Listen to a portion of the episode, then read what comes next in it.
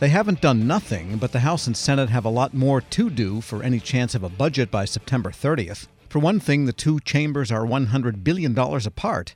This as they head out for a long August recess. We get the outlook from Bloomberg Government Congress reporter Jack Fitzpatrick. Jack, good to have you with us. Thank you for having me. Run down. You've done pretty extensive reporting on the budget as it stands right now, as they do go home and uh, face the heat in one in more than one way, I suppose. What do things look like right now? Things do not look great if you want them to actually fund the government and have a full deal by September 30th. Does that mean there's a huge risk of a shutdown, or are we talking about a long stopgap measure? It's a little hard to predict right now. There are some conservatives who are kind of itching for a shutdown. Bob Good from Virginia said a, a, few days ago, you know, a lot of people wouldn't even miss anything we do here if we shut the government down. We shouldn't be afraid of that as leverage. That's not exactly the Republican leadership line, but there's a big gap between the House and Senate, and it's it's actually growing. They had the bipartisan debt limit deal that set some spending levels. You've got House conservatives who want to go well under it. Senators in both parties want to go over it and use emergency spending and cap exempt funds to spend more than the what was outlined in that deal. Uh, so right now there's about a hundred billion dollar gr- gap and possibly growing between the two chambers. So it's going to be tough to actually strike a deal by September 30th. Right, and they don't come back till Labor Day now, correct? After Labor Day, the Senate comes back on the 5th of September. The House doesn't actually come back until the 12th. So that makes it very, very difficult to hold very many floor votes, and they've just gotten started on that. The House voted on one of the 12 appropriations bills and passed it.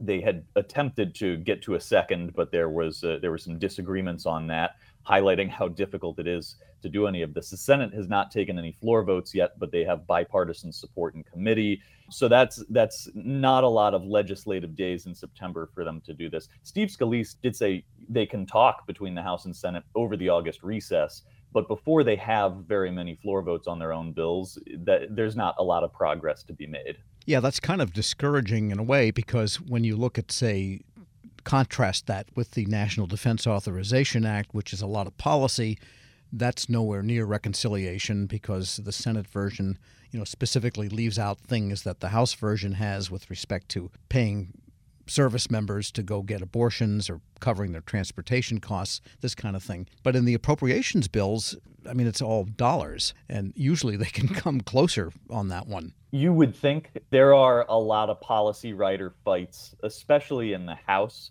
uh, in the appropriations bills.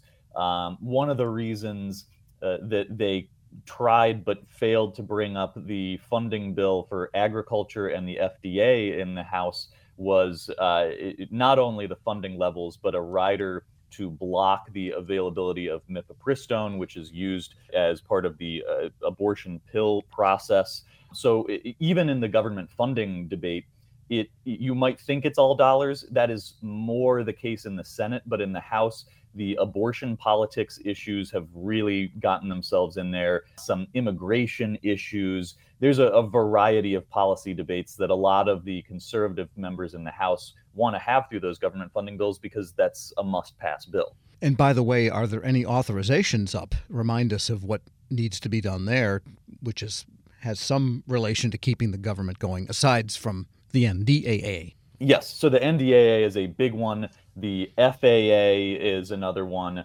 Um, there are a variety of authorizations that end September 30th that will probably get packaged together in eh, a, a, lot of the time they do this in one large bill. If it's a continuing resolution to fund the government on september 30th they'll do the national flood insurance program extension the farm bill extension. They're they're not eh, eh, there really hasn't even been that much of a conversation about actually getting to the the final stages of the farm bill. That's probably more next year so there there will probably be a large legislative package of extending any authorizations that they, they don't finish on September 30th.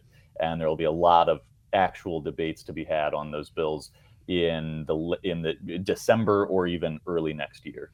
We're speaking with Jack Fitzpatrick, Congress reporter for Bloomberg Government. A sticky issue that's been going on and on is this hold on military flag officer promotions that has been placed by Senator Tuberville. There was even a rumor last week that it had been all taken care of and everyone was confirmed by unanimous consent.